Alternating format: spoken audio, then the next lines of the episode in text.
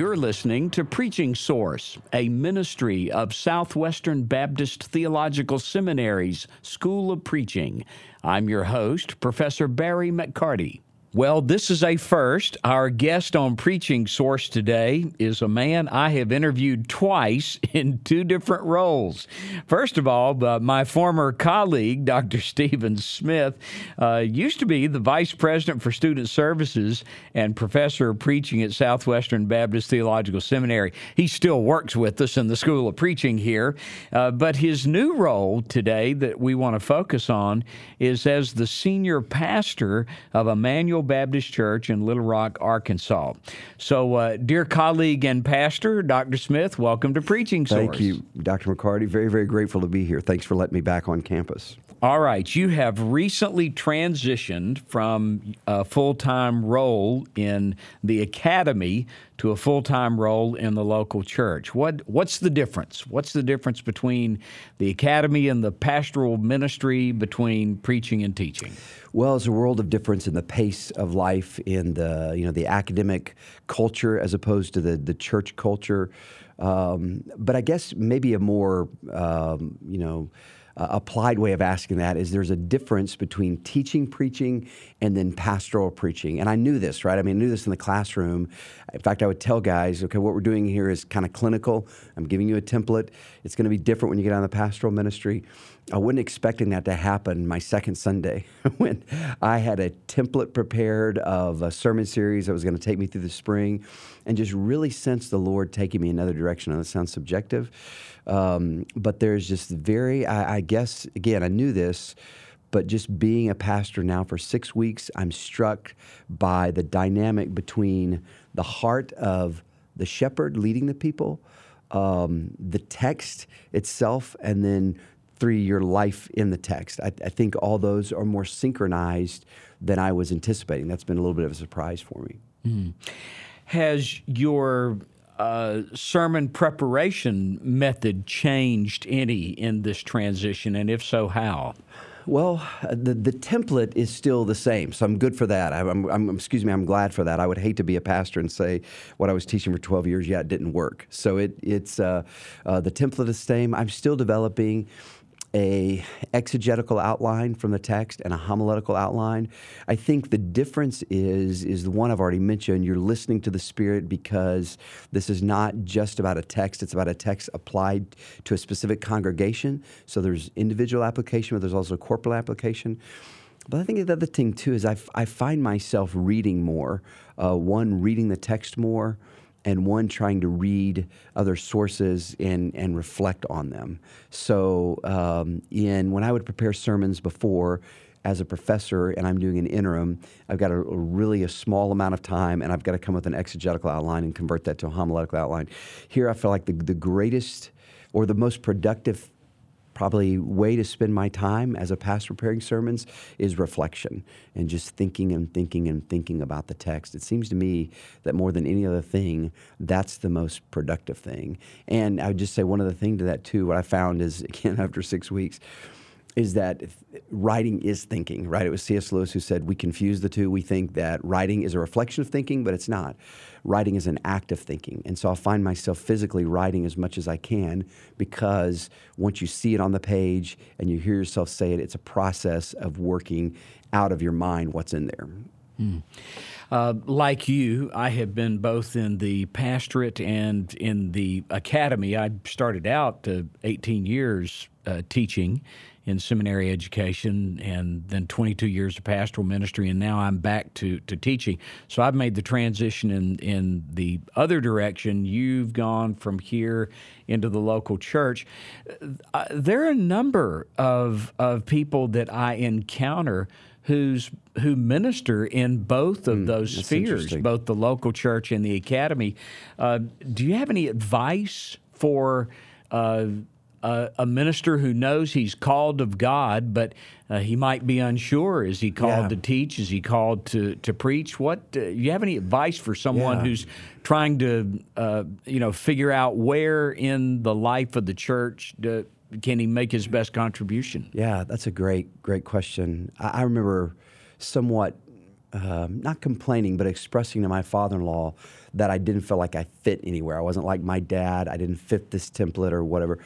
And he responded as that's the greatest thing in the world because that means it forces you to write your own book and to figure out who you are. So I think if a guy has academic sympathies, um, but is in a pastoral ministry, or a guy's in the academy and has pastoral sympathies, that's a wonderful thing. I would just exploit that for, for all the goodness that it is. I, I think of uh, my friend Paul Negrut, who's the president of Emmanuel Baptist College and Seminary in Oradea, Romania. He requires all of his professors uh, to serve in a local church because he feels like it makes the classroom discussion more robust and, and more real. So, um, I think you know one way to look at it if you know you're like me and when I was teaching you know, I've had sympathies toward the local church. And now that I'm in the local church, I'm so grateful to Southwestern because I get to keep teaching adjunctively and stay involved in preaching source and all these things, which is scratches the academic itch. So it's just a wonderful thing not to have to choose. I, I hope, Lord willing, to exploit both. Hmm. Steven, you have uh, a bit of an advantage in that you are a new pastor at a, a new congregation, and yet you come to that with a number of years of experience and some maturity. Uh, you, I mean, you, you have greater resources than a guy who's just fresh out of seminary going to uh, a new pastorate. Uh, think a little bit about the both the the exciting part and the challenging part of taking up a new pastorate, and and really, what advice would you have to someone beginning a new ministry at a church? Yeah, that's a great question. Um, well, on on a personal level, I feel like that when I was a pastor before, I loved preaching. I knew that. Um, I started a pastorate in um, right out of out of seminary in 1996. I graduated in 1995 and began a pastorate just a few months after that.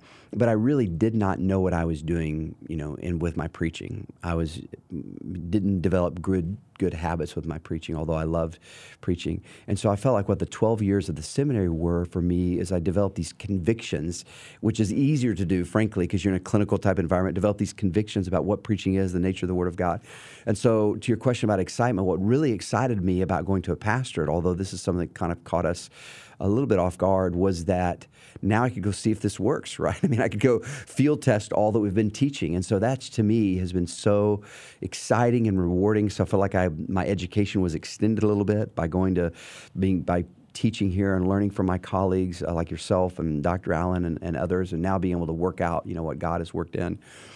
As to the advice, I think that I would tell a guy just really to enjoy the process. Somebody asked me that same question today.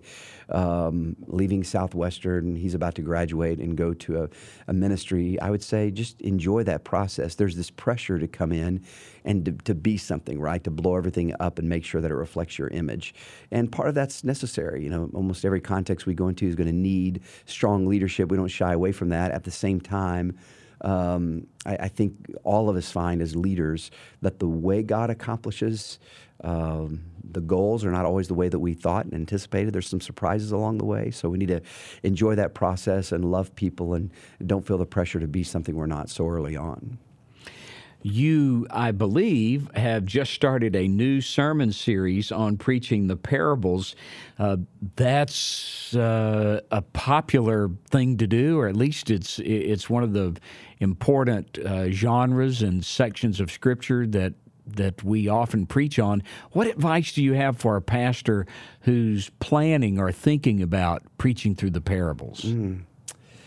Well, you have to define your parameters. You know, there are 30 to 40 parables depending on how you um, count them and uh, scholars vary there. So what I did is I said I'm going to do the kingdom stories of Luke, and so what that did is that just, and I know to 99% of my people it doesn't matter, but I needed this mental justification on why I'm going to take these. So it wound up to be 18 parables. So um, I'm doing uh, the friend at midnight, Luke 11, but I'm not doing the persistent widow of, uh, of Luke 18. Very, very similar, kind of double parables, if you will. So I'm not doing all, uh, but I'm doing 18 out of there. So I would just say again, man, just enjoy that because the genre is so much fun. If you do it well, um, people will say, "I thought I understood that parable, but I really don't," you know, which is a great thing to hear because they feel like their eyes are opening. And the other thing too, and this is frankly one of the reasons why I felt like the Lord is leading me to do that, is the parables uh, there's a little bit of rhetorical sleight of hand because when you start to do them, people think, oh, it's great. I love the parables. Fantastic. But what they don't realize is that they're hard, they're biting, they're convicting.